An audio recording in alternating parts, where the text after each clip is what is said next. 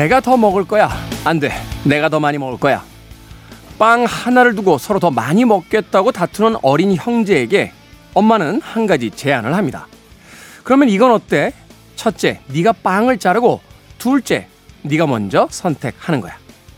그러자 첫째는 아주 열심히 최대한 신중하게 심혈을 기울여서 빵을 정확히 반으로 잘랐다고 합니다.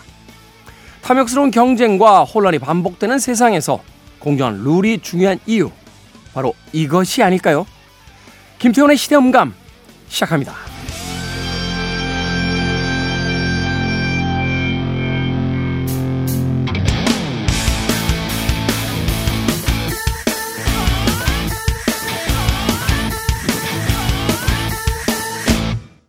그래도 주말은 온다. 시대를 읽는 음악 감상의 시대음감 김태훈입니다.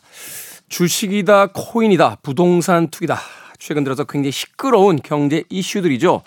가진 사람들은 더 가지려고 들고 못 가진 사람들은 계속해서 경제에서 밀려나는 어떻게 보면 공평하지 않은 이런 세상 속에서 우리는 그 룰을 만드는 사람들과 그 룰에서 혜택을 보는 사람들이 같은 사람임을 문득 깨달을 때가 있습니다. 그래서 공직자들의 재산 공개를 요구하고요. 또 그들의 재산이 작년에 비해서 올해 어떻게 늘어났는지 줄어들었는지 감시 기능을 통해서 들여다보고자 하는 것이 아닐까 하는 생각을 해보게 됩니다. 무엇인가를 만들어 나갈 때 내가 아닌 타인의 입장에서 생각해 볼 수 있다라면 충분히 공평하고도 정의로운 사회가 만들어질 수 있을 텐데 우리가 만든 사회는 아직까지 그렇게 완벽하진 못한 것 같습니다. 자, 그런 의미에서 가진 자가 가지지 못한 자를 좀 더 배려하고 못 가진 사람들이 어제보단 오늘이 나을 수 있는 삶을 꿈꿔보는 것 그것이 우리가 나아가야 할 방향이지 않나 하는 생각 해봅니다. 자, 김태훈의 시대음감, 시대 이슈들 새로운 시선과 음악으로 풀어봅니다. 토요일과 일요일, 일라디오에서는 낮 2시 5분, 밤 10시 5분 하루에 두 번 방송이 되고요. 한민족 방송에서는 낮 1시 10분 방송이 됩니다. 팟캐스트로는 언제 어디서든 함께 하실 수 있습니다. 자, 칼리 사이먼의 음악 듣습니다. The Right Thing to Do.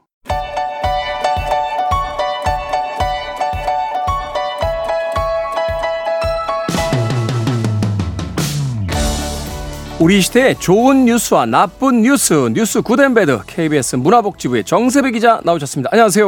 네, 안녕하세요. 자, 오늘은 연수를 떠나신 박 기자님을 대신해서 어, 정세배 기자가 두 가지 뉴스 다 전해 주시겠습니다. 네. 어떤 뉴스부터 먼저 만나볼까요? 아, 좋은 뉴스 먼저 전해드릴게요. 3년, good news. 3년 넘게 기다린 소식인데 네. 이번 주에 이걸 또 제가 취재를 했었는데 음. 드디어 이제 코로나19 방역 단계가 심각 단계에서 경계 단계로 하향 조정이 되는데 이게 국내로만 쳐도 3년하고 석 달 만이에요. 야, 엄청나군요. 거의 40개월이죠. 음. 예, 엄청 오래됐죠, 사실. 까마득해요. 예, 벌써. 코로나가 그렇게 오래됐네요. 우리 인생에서 3년이라는 시간이 참 그래서 3년 넘는 시간 덧없이 지나갔네요. 덧없이. 아, 정말 정말 모든 국민분들이 고생이 많으셨죠. 전 세계인들이 뭐 일상이 멈춰 섰고 그렇죠. 그다음에 예. 단지 이렇게 불편했던 부분뿐만이 아니라 이 시기 또한 뭐 사업 접으신 분들도 네. 많고 또 직장 잃으시고 또 여러 가지 어떤 힘든 일들 많이 겪으셨을 그럼요. 텐데 네. 참 여러 가지 생각 실제로 위험한 질병이었기도 하고 예. 확산 속도도 엄청 빨랐고 네. 몇몇 분들은 이제 과연 이렇게까지 했어야 되냐 뭐 이렇게 얘기하는데 사실은 그 이야기도 참 공허한 게 음. 우리는 생존자니까 맞아요. 예. 우리는 생존자니까 그런 이야기를 할 수 있지만 네. 사실 이 병 때문에 이 코로나 바이러스 때문에 참 많은 분들 세상 떠나셨잖아요. 맞습니다. 근데 지금 최근 4주만 해도 사실 하루 평균 7분 정도가 국내에서 코로나19로 사망을 하세요. 음, 여전히. 네. 예. 일단 정부가 이번 주에 윤석열 대통령 주재로 중앙재난안전대책본부 회의를 열고 방역 단계를 하향 조정하기로 결정을 했습니다. 먼저 지난주에 이제 세계보건기구 WHO가 3년 4개월 만에 먼저 경계 태세를 그동안 최고 수준의 보건 경계 태세를 유지하다가 이걸 해제를 했고 네. 그 이후에 이제 국내에서도 이제 논의 끝에 이렇게 결정을 한 건데 제일 눈에 띄는 것도 기다리, 기다리셨을 만한 소식이 그동안 확진되면 7일 동안은 의무 격리가 있었죠. 음. 아마 대부분 겪으셨을 거예요. 이게 좀 이제 해제가 됩니다. 당초에는 원래 이거를 좀 로드맵에 따라서 단계별로 시행을 하기로 해가지고 7일에서 5일로만 단축하려고 했는데 그렇죠. 아예 이제 그것도 건너뛰고 5일은 유지하되 권고로. 그러니까 이제, 네. 코로나 걸려도 어 이제 의- 격리 의무는 없어지는 없는 거죠. 거죠. 의무 급한 일 있으면 없어지는 나갈 거죠. 수 있다는 거죠. 맞습니다. 어. 네네. 시행 시기는 일단 다음 달 1일인데 이게 네. 행정 절차가 원래 걸려요. 뭐 고시 개정을 해야 되고 다만 그런 부분이 빨리 되면 이달 말에 이루어질 수도 있습니다. 이렇게 되면 사람들 심리적으로 네. 내일 코로나 걸렸다고 해서 네. 6월 1일부터 전격 해제가 된다고 하는데 사실 격리하겠어요. 그런 우려가 조금 사실 네. 나왔어요. 질의응답 같은 데서도 나왔는데 그 사람들이 이제 사실 다음 달 1일부터는 해제고 근데 음. 상황이 그때나 지금이나 바뀌지 않을 텐데 왜 나는 지금 격리하느냐 이렇게 하시는 분들 분명히 지금 또 최근 확진자 수가 좀 늘고 있는 추세이기 때문에 그러니까 법적으로는 격리를 하는 게 이번 네. 달까지는 맞습니다만 네. 어 그런 거죠. 그러니까 그 적극적으로 아마 그 검사는 안 하겠죠. 이렇게 저 격리인데 왜 나오셨습니까? 뭐 이런 이야기는 안 하겠죠. 사실 현실적으로 지금도 뭐 동선 추적 같은 경우는 아예 몇 년 전부터 이제 아, 초반에나 했던 것이고 음, 네. 지금도 그게 이루어지진 않지만 그럼에도 불구하고 가장 큰 차이는 이거죠. 만에 하나 이게 만약에 적발되셨을 때는 법적인 책임을 지셔야 돼요. 음, 그렇죠. 그 법적인 차이는 분명히 있습니다. 음, 네네. 그리고 뭐 단순히 그 난 안 걸리면 되지라고 생각하시는 분들이 계시겠지만 조금 전에도 말씀드렸지만 지금 확진 추세예요. 6월 초까지 한 3, 4만 명을 찍을 수 있다고 전망이 되거든요. 지금 변이가 전파력이 강하기 때문에 네. 남들한테 피해를 주시지 않기 위해서라도 어, 본인을 그렇죠. 위해서라도 그렇고 이게 사실은 이제 돼요. 네. 그렇죠. 법이라는 게 좀 억울한 측면이 있겠습니다만 네. 그래도 법은 법이니까 지키라고 있는 게 네, 법이에요. 네. 이번 달까지 네. 격리 의무가 있습니다. 이제 네. 다음 달부터 아마도 이 격리 의무가 맞습니다. 그 해제가 권고로 빠르면 어. 이달 말부터. 그다음에 것 또. 하나 바뀌는 거 소식 좀 전해드리면 네. 이제 지금은 동네 병원이나 이제 뭐 약국 같은 데 가셔도 무조건 마스크 쓰셔야 돼요. 외부에서는 좀 자유롭게 다니셔도 그렇죠. 이것도 해제가 되고요. 다만 이제 입원 병상이 있는 병원이나 뭐 요양시설 같은 이제 감염 취약 시설은 마스크 여전히 쓰셔야 됩니다. 그럼에도 불구하고 최근에도 그 이 지하철 타 보면 어, 대다수의 시민들이 마스크 쓰고 있고요. 쓰세요. 그게 사실 네. 이게 어떻게 보면 미세먼지 이런 영향도 좀 있어요. 예. 그렇죠. 이제 마스크가 완전한 어떤 의무 사항은 아니겠습니다만 네. 그래도 계속 마스크를 쓰는 사람들이 나의 건강을 음, 위해 쓰시겠다. 사실 그게 사실 맞죠. 음, 예. 맞아요. 쓰시는 게 서로 다 좋은 거고. 감기 네. 걸리고 뭐 기침 나오면 써 주는 게 또 본인을 강제할 위해서 수는 그렇고. 없는 네. 부분이지만 본인 공- 건강을 공공을 위해서. 당연히 쓰시는 게 좋죠. 예, 예. 그 사실상 이제 어떻게 보면 좀 조심스럽긴 해요. 엔데믹 이게 끝났냐? 그렇진 않아요. 음. 예, 세계 보건기구도 그렇게 이게 끝난 건 아니다. 다만 시간이 지나면 이제 풍토병처럼 자리 잡을 수는 있다. 이렇게 전망은 하고 있죠. 네. 그렇군요.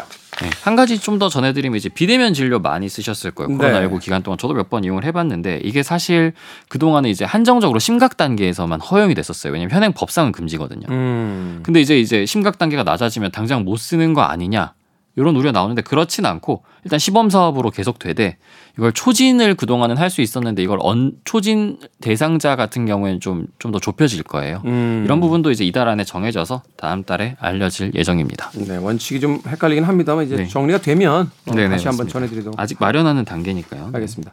자, 뉴스가 나가는 동안요. 어, 연수를 떠났다고 알려진 우리 박혜진 기자가 연수에서 들어오셨죠. 예. 연수에서 방금 돌아왔습니다. 네. 자, bad news는 우리 박혜진 기자에게 좀 넘겨보도록 하겠습니다. 아쉽네요. 제가 bad news까지 지금 딱딱 지금 딱, tension이 전화해서. 올라온 상태였는데 자, 급하게 스튜디오에 들어왔습니다. 네. 네, 박혜진 기자 나오셨습니다. 자, 아, 시간이 별로 없으니까 뉴스부터 바로 전해드릴게요. bad news 네. 소개해 주시죠. bad news 일단 급하게 가지고 왔는데요. 네. 예, 제주의 한 경찰관이 이 교통사고 수사 기록을 장기간 조작을 했다가 적발된 사실이 뒤늦게 확인이 됐는데 교통사고 수사 기록을 조작해요? 예, 조작을 했어요. 이게 인적 피해가 발생한 교통사고 10건이 넘는 거를 물적 피해만 있는 걸로 이제 좀 조작을 한 건데 왜 이런 일을 했죠? 어, 좀 이제 사례를 하나 소개를 해드리면 이, 이분이 이제 계급이 경장이에요. 네. 2020년 5월 2일에 도로에서 이제 오토바이 교통사고 사건을 맡았는데 도로에서 발생한 이 사고로 오토바이 운전자가 23일간의 치료를 필요로 하는 상해가 발생을 했는데 음. 이 A 경장이 이걸 알고도 그냥 물적 피해만 있는 거 있는 것처럼 이렇게 수사 보고서를 조작을 한 거예요. 근데 원래 사실 사람이 다치는 사건 같은 경우에는 경찰이 좀 가해자, 피해자를 좀 구분하도록 되어 있고 이 사고 원인들을 규명한 조사를 해야 되거든요. 이게 형사법상으로 그 어떤 사유가 있는지 다 조사해서 그쵸, 기록해야 되잖아요. 조사도 하고 뭐 사고 현장, 사고 현장 약도 등이 포함된 뭐 조사서 같은 것도 하고 이 결재권자 결재를 받아서 송치 여부 등까지 결정을 해야 되는데 이런 업무를 하지 않고 그냥 인적 피해 없음이라고 작성을 해서 이제 종결을 한 거죠. 어. 아니 왜 그랬다는 거죠? 일하기 싫어서 그런 건가요? 그러니까요. 저도 처음에 이거를 이제 들었을 때는 어떤 피해자에게 대가를 받은 건가 이런 생각도 했었는데 그렇게 생각할 수 있죠. 예, 그렇죠. 대부분 피의자- 이제 피의자의- 그렇죠. 네, 피해자한테 네. 그렇게 생각할 수 있는데 좀 사실을 확인을 해봤더니 자신의 업무 처리를 좀 편하게 하기 위해서 이렇게 했다. 이렇게 얘기를 했다고 합니다. 참 이게 얼마나 이렇게 조작을 한 겁니까? 이게 2020년 5월부터 해서요. 2021년 3월까지 11개월 동안 14건의 이제 인적 피해 사고를 물적 피해 사고로 둔갑을 시킨 건데 근데 거기 안에는 보면은 좀 어, 어린이 교통사고 이런 것도 있었고 진단서가 제출된 사건도 있었고 또 뭐 피해자가 무보험이거나 교통사고 처리 특례법을 위반한 사례도 있어서 이 형사 처벌을 받아야 할 피해자들이 경찰 조사를 받지 않을 뻔하거나 억울한 피해자도 생길 뻔한 거죠. 아니 피해자들을 이렇게 경찰 조사를 받지 않는 상황으로 하면 이분들 그냥 넘어가게 되는 피해자도 상황이 발생하는 피해자도 정당한 어떤 그 그렇죠. 예. 이걸 받을 수가 없는 네, 상황이 그런 되고 상황이 된 거죠. 어떻게 보면 범인을 잡았다가 놔준거나 사실 다른 형사 범죄 그렇죠. 이거 똑같은 거잖아요. 네. 어. 근데 이게 이제 뭐 일 처리를 쉽게 하기 위해서 그랬다고 하는데 서귀포 경찰서에서 이제 지난해 5월에 이제 뒤늦게 징계위원회를 열어가지고 A 경장에게 좀 중징계 처분을 내렸고요. 다만 이 관리나 감독 책임이 있는 팀장이나 과장 그윗 단계 이제 분들에 대해서는 따로 징계 처분을 하지 않았다고 합니다. 어, 또 법원에서도 이제 판결이 나왔는데 지난해 좀 이 경찰 공무원의 임무를 저버려서 도덕적으로 강한 비난을 받아야 마땅하다. 이렇게 해서 이 A 경장에게 징역 1년 6개월에 집행유예 3년을 선고를 했고요. 집행유예를 선고했다고. 네, 집행유예를 삼- 어, 선고를 했고 이 경쟁이 이제 1심 판결 이후에 형이 너무 무겁다면서 항소를 했거든요. 항소를 했는데도 2심 재판부는 이를 받아들이지 않았고 결국에는 이제 이제 상고를 A 경장이 포기를 해서 대법원에서 확정 판결이 났습니다. 그래서 이제 경찰 공무원법에 따라서 당연 퇴직 처리가 됐다고 합니다. 집행유예 이상을 받게 되면 퇴직이 되니까 아마 그것 때문에 음. 항소를 하셨을 수 있죠. 네. 그렇죠. 네. 벌금형이나 이런 게 아니라 네. 어, 금고형 이상을 이제 그러면 네. 퇴직하셔야죠. 일하기 싫어하시는데 그렇죠. 다른 일 하셔야죠. 그렇게 저희는 생각합니다. 참 어처구니가 없네요.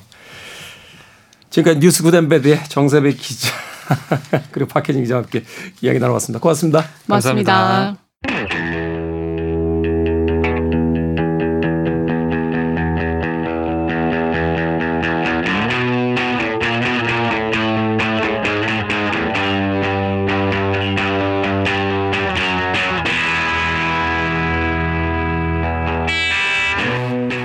음악을 들을 때 음악을 만든 사람의 시간을 생각해 봅니다. 곡을 만들고 가사를 쓰고 연주를 하고 녹음을 하고 떨리는 마음으로 세상에 내놓는 그 과정 말이죠. 이 모든 시간을 이겨내고 우리의 귀로 전송된 음악들을 만나 봅니다. 우리 시대의 음악 이야기, 시간을 달리는 음악, 김경진 평론가 나오셨습니다. 안녕하세요. 안녕하세요. 자, 5월입니다. 5월 하고도 이제 중순으로 가고 있는데 김경진 평론가는 어떤 계절 가장 좋아하세요? 전 겨울입니다. 겨울. 네. 야, 겨울 쪽으로 조금씩 가까워지고 있군요. 아 원래 겨울을 좋아했습니다. 아, 그러니까 하루하루 이제 네. 겨울 쪽으로 가까워지고 있잖아요. 아, 아 그쵸.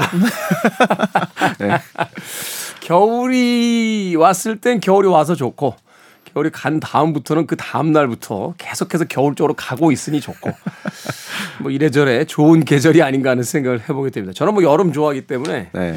여름이 되면 어디론가 훌쩍 떠날 생각을 하고 있는데 계획대로 될지는 잘 모르겠습니다. 겨울을 좋아하는 특별한 이유가 있으세요? 음악 듣기가 참 좋아요. 그런 건 확실히 있는 것 같아. 네. 이 겨울이 되면 잘 안 놀러 다녀요. 예, 지- 집에 일찍 일찍 가고 그러다 보니까 집에서 보내는 시간이 많아서 뭐 책을 본다거나 영화를 본다거나 음악 그쵸. 듣는 시간들이 네. 굉장히 많아지는데 네. 봄철만 되면은 싱숭생숭해져가지고 맞아요. 네, 일이 좀 일찍 끝나면 집에 안 가고 여기저기 빙빙 돌아다니게 되더라고요. 어찌됐건 그래도 5월 달에는 뭐 재즈 페스티벌도 있고 또 여름이 되면 또 락 페스티벌이 올해 또 3년 만에 정상화된다고 하니까 그렇죠. 네. 네, 음악 풍성한 소식도 있을 것 같습니다. 자, 오늘 만나볼 음악은 어떤 음악들입니까? 자 오늘하고 내일 2회에 걸쳐서 준비를 했습니다.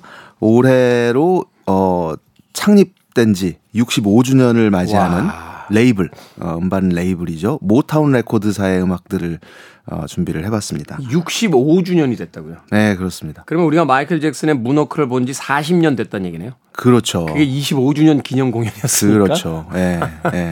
그게 1983년이었으니까. 네, 그러네요. 와, 모타운 레코드 대단하네요. 이 디트로이트에 있는 그 흑인 전문 음악 레이블이죠. 그렇습니다. 이 모타운이라는 이 이름 자체가 모타운이 디트로이트 이 도시의 별명이에요. 네. 어, 모터타운의 약자입니다. 자동차 산업이 모터타운. 굉장히 발전한 도시죠. 네. 네. 그래서 그 이 레이블을 설립한 베리 고디 주니어라는 사람이 디트로이트 출신이었는데 뭐 다양한 일을 했어요. 그래서 뭐 그 한국전 그 6.25 때 참전을 네. 하기도 했었고 그리고 이제 제대하고 나서는 뭐 레코드샵 그리고 무엇보다도 그 포드 자동차의 생산 라인에서 일을 한 경험이 음, 있다고 합니다. 음. 그래서 어떻게 보면 이 모타운이라는 레이블의 음악 제작 시스템이라는 것이 자동차의 컨베이어 벨트 시스템에서 모티브를 얻지 않았나 이런 생각까지 하게 되거든요. 아, 나름대로 어떤 그 단계 단계마다의 책임자들 또 효율성을 이렇게 중시하는 그렇죠. 방식이군요. 네, 네, 그렇습니다. 그 이 베리 고디 주니어라는 사람이 어 처음 레코드샵을 그 운영을 할 때 당시 이제 유행하고 있었던 리듬 앤 블루스나 이제 재즈나 이런 음악들에 관심을 많이 가지고 있었대요. 그런데 어느 날 우연히 마타도어스라는 팀을 이끌고 있던 스모키 로빈슨이라는 싱어송라이터를 만나게 됩니다. 네. 스모키 로빈슨은 뭐 지금까지도 아주 위대한 그 R&B계의 어, 탁월한 뮤지션 그리고 작곡가로 알려져 있는 인물이죠. 시- 이 스모키 로빈슨이 어, 베리 고디 주니어에게 제안을 하는 거예요. 어, 당신 그 차라리 레이블을 설립을 해서 직접 음. 하고 싶은 음악을 만들어 보는 게 어떻겠느냐. 음. 왜냐하면 베리 고디는 본인이 이제 곡을 쓰기도 하는 사람이었기 때문에 이 스모키 로빈슨과 의기투합이 돼서 집에서 돈을 빌려서 어, 레코드 레이블을 설립을 합니다. 네. 그 이름이 이제 탐라 레코드라는 탐라. 어, 이름이었고요. 곧 이제 모타운이라는 이름으로 바- 바꾸, 바꾸게 되는데 그게 이제 1958년의 일이었던 거죠. 음. 그 스모키 로빈슨 이 이제 메인 그 수석 작곡가로 자리를 하게 되고 설립하고 나서 그 베리 고디는 바로 그 사무실이 있는 그 동네에다가 여러 집을 전세를 그러니까 그 얻어가지고 렌트를 얻어서. 예, 예. 얻어서 뭐 사무실 또는 가수들의 연습실, 녹음실, 마스터링 스튜디오 이런 용도로 이제 사용을 하게 되는데 네. 모타운 레코드 아까 이제 컨베이어 벨트 뭐 이런 얘기도 했지만 모타운 레코드사가 음악을 만드는 그 시스템이라는 게 기존에는 없었던 방식이었어요. 뭐냐면 그 거기에 이제 출근하는 다양한 그 직군의 사람들이 앉아서 자기 일만 하루 종일 하는 거죠. 즉 음. 작곡가들은 하루 종일 곡을 쓰고 곡을 쓰고. 네. 거기 이제 전속 그 연주하는 밴드가 있었단 말이죠. 네. 펑크 브라더스라는 이름의 나중에 이제 거의 한 10, 10여 년 동안 이제 모타운 사운드를 책임지는 인물들로 자리하는데 이 사람들은 그 쓰여진 곡을 늘 연주만 하는 거예요. 음. 그리고 가수들은 녹음실에서 노래만 줄창 노래만. 하는 거고. 그래서 이제 이런 식으로 완성이 된 그 음악들을 매주 모니터링을 통해서 아, 이 곡이 괜찮다. 어, 이 곡은 좀 아닌 것 같아. 음. 이제 그걸 선별을 하는 과정을 거쳐서 그리고 또 이제 이 곡은 누구한테 주면 어울릴 것 같아.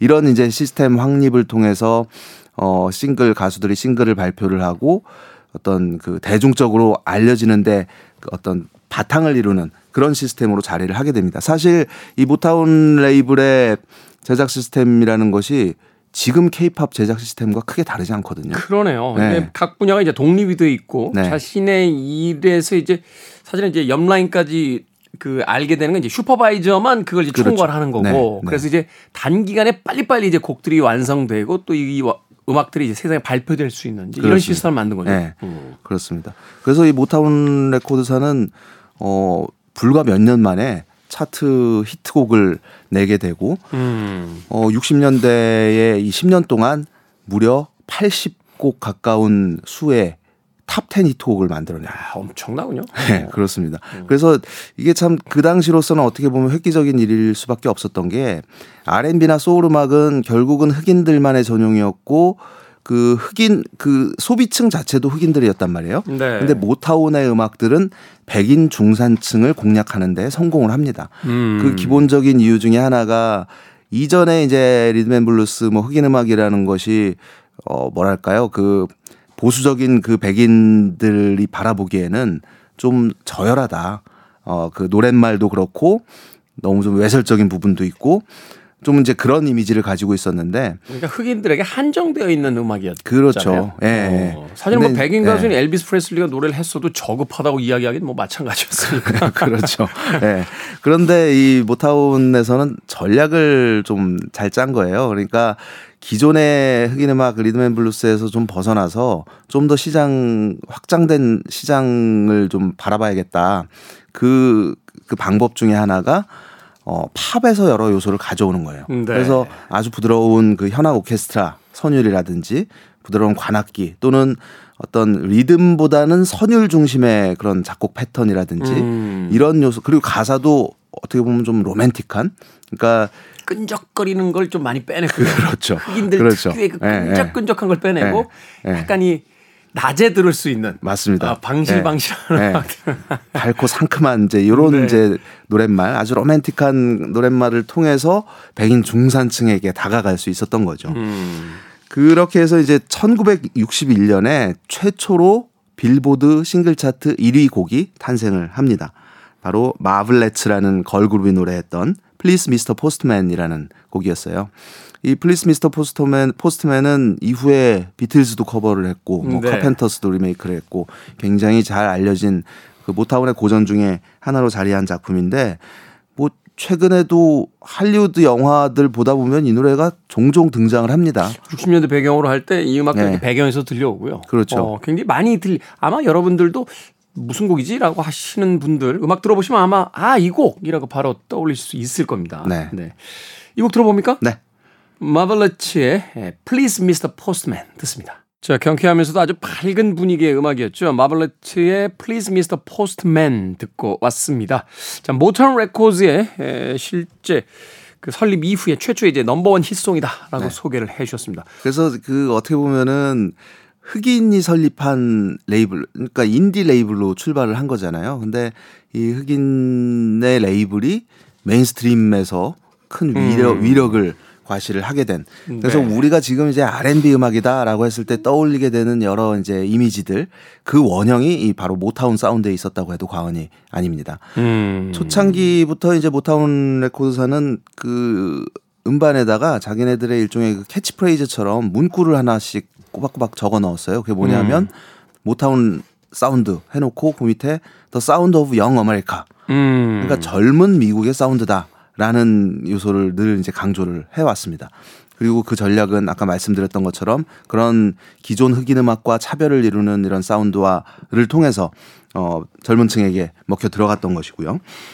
이 1960년대 모타운 레이블을 어떻게 보면은 상업적으로 좀 그 책임졌다고 해야 되나? 가장 큰 성공을 상업적 성공을 거둔 두 팀이 있어요. 하나는 여성 보컬 그룹이고 하나는 남성 보컬 그룹입니다. 네, 일종의 중창단 그렇죠. 형태죠. 네. 네네. 하나는 수프림스, 또 수프림스. 하나는 템테이션스라는 아. 팀인데 수프림스는 뭐 너무도 유명. 우리나라에서는 그다지 이렇게 인기를 얻거나 하진 않았었는데 어 다이애나 로스라는 이 걸출한 보컬리스트가 어, 이끌었던 걸그룹이었죠. 네. 3인조 걸그룹이었는데 이 엘, 비틀즈와 엘비스 프레슬리 또 머라이어 캐리 어 이런 사람들에 이어서 어 빌보드 히트 넘버원 히트송을 가장 많이 가지고 있는 어. 어, 배출한 그런 팀이기도 하죠. 12곡의 1위 히트곡을 어, 가지고 있는데 그 첫 번째 1위 히트곡이 1964년에 발표됐던 Where Did Our Love Go라는 곡입니다.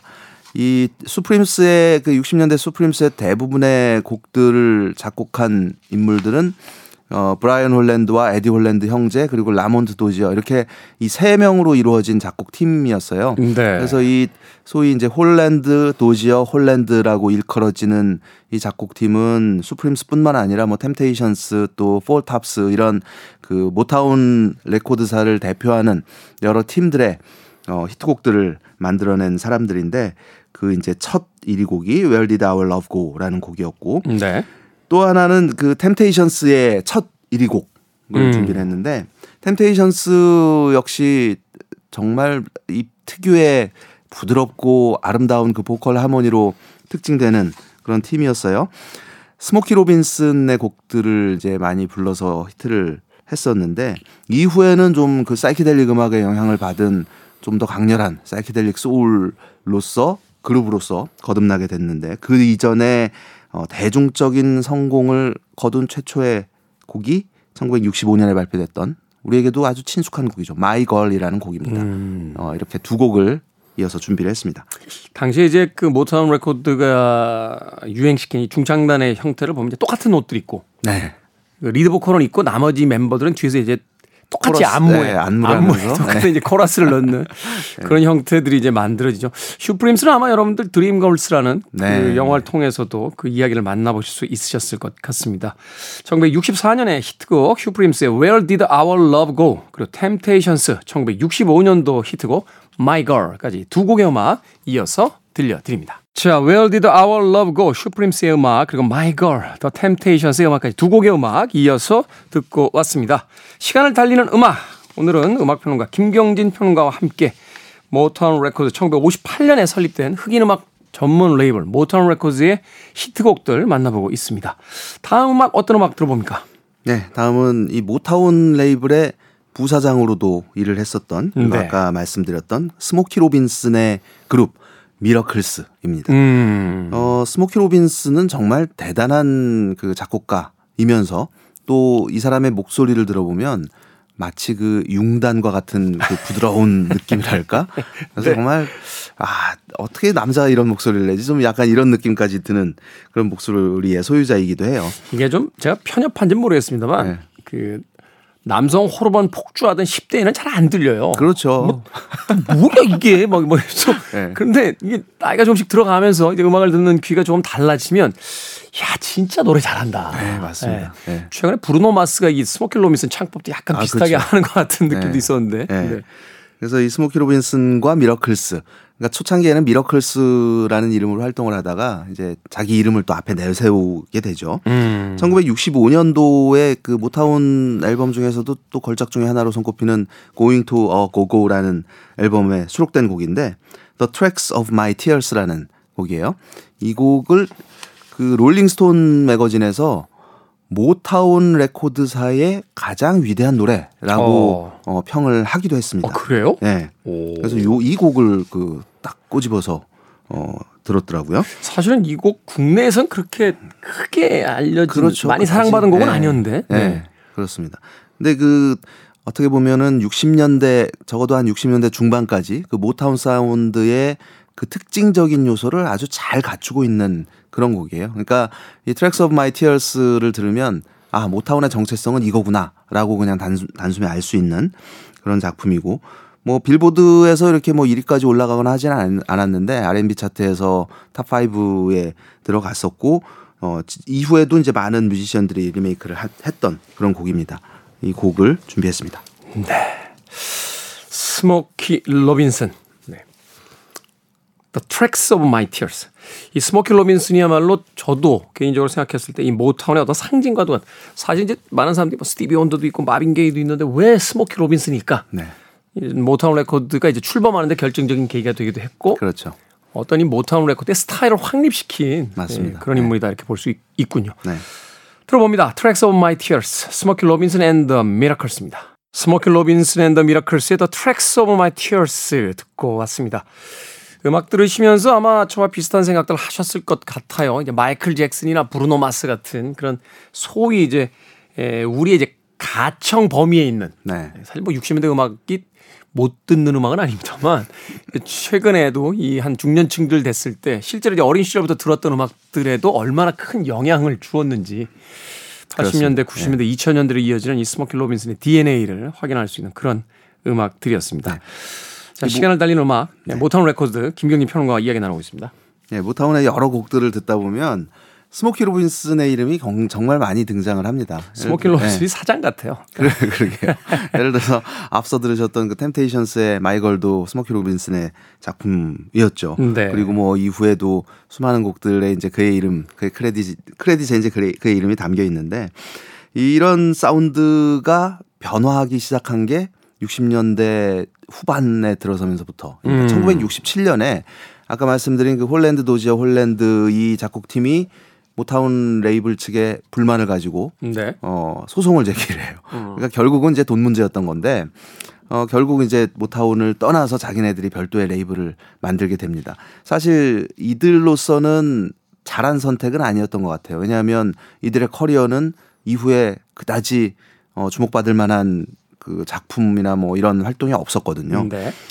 그래서 어쨌든 그 모타운 레코드사를 홀랜드 도지어 홀랜드, 홀랜드가 떠나고 나서 그 뒤를 이어받은 인물이 노먼 휘필드라는 음. 어, 프로듀서이면서 작곡가인 인물입니다. 그리고 뭐 니콜라스 심슨, 아, 니콜라스 애시포드, 발레리 심슨 요 부부 작곡가 작곡 팀이 또 영입이 되면서부터 모타운 사운드에 좀 더 팝적이고 좀 더 어떻게 보면 실험적이고 좀 진보적인 소울 음악이랄까 이런 사운드가 어, 도입이 되기 시작을 하죠. 이 부부는 그룹도 결성했었잖아요. 애시포드 앤 심슨이라고. 예, 네네네. 예, 예, 그렇습니다. 그래서 애시포드 앤 심슨 같은 경우는 이제 그 수프림스의 다이애나 로스가 솔로로 독립하는데 큰 역할을 했던 어, 인물들이고 네. 노먼 휘필드 같은 사람은 그 템테이션스가 굉장히 탁월한 그 어떤 소울 락, 락 사운드 그리고 progressive 소울, 사이키델릭 소울 이런 좀 진보적인 영역의 어, 음악을로 거듭나는데 큰 역할을 했던 인물이 되죠. 네. 하지만 그 상업적 상업성의 측면에서 모타운이 어떻게 보면은 위기랄까? 약간은 좀 주춤하던 시기가 60년대 후반이기도 해요. 그런데 그런 그 레이블의 어떤 새로운 동력이 된 팀이 음. 등장을 하는데 바로 마이클 잭슨이 리드했던 잭슨 5입니다. 잭슨 5. 네. 당시에 마이클 잭슨이 11살밖에 안 됐었어요. 그런데 리더 춤은 제일 잘 추고 노래도 제일 잘. 그렇죠. 뱅글뱅글 돌 때 보면 야 정말 잘 돈다. 맞습니다. 예. 그래서 그, 그 쟁쟁한 형들을 제치고 이제 리드싱어로서 잭슨 5를 이끌었던 그 잭슨 5를 모타운 레코드사로 끌어들이는데 큰 역할을 한 인물이 바로 다이애나 로스예요. 음, 다이애나 네. 로스가 그 특히 마이클 잭슨을 굉장히 아꼈다고 하죠. 마이클 잭슨 뭐 데모, 네, 뭐 맞습니다. 여, 연애설도 있었어요. 80년대. 예, 어머니 같이 생각을 꾸준히 해왔다고 그 그렇죠. 리고 음악적인 아버지는 제임스 브라운이고 이제 마이클 잭슨이 그런 얘기를 많이 했었는데 어쨌든 그 어린 마이클 잭슨의 역량을 확고하게 엿볼 수 있는 곡 오늘 마지막 곡으로 준비를 했는데요. 1969년도 데뷔 앨범 Diana Ross Presents The Jackson 5라는 음. 제목의 앨범에 수록된 곡이죠. I Want You Back이라는 곡인데요. 이 곡은 요즘에도 정말 많이 들을 수 있습니다. 여기저기에서 뭐 영화에도 그 마블 영화에도 음. 삽입이 됐었고 뭐 광고에서도 들을 수 있고 그래서 어뭐 모타운의 명곡 잭슨 5의 아주 탁월한 명곡 중 하나고 이 앨범을 시작으로 잭슨 5의 커리어는 그냥 million selling의 연속이 돼 버리는 거죠. 그렇죠. 모타운 하면 이제 잭슨 5가 돼 버리는 거죠. 네. 자, 아, 다이애나 로스가 뭐 소개한다고 의역하는 게 그렇죠. 맞겠죠. 네. 소개하는 잭슨 5의 그 기념비적인 음반 속에서 I Want You Back 들으면서 김경진 평론가와는 작별 인사드립니다. 내일도 모타운 레코드 그 두 번째 시간으로 어, 초대하도록 하겠습니다. 고맙습니다. 네, 고맙습니다. 저도 끝 인사 드리겠습니다. 지금까지 시대음감의 김태훈이었습니다. 고맙습니다.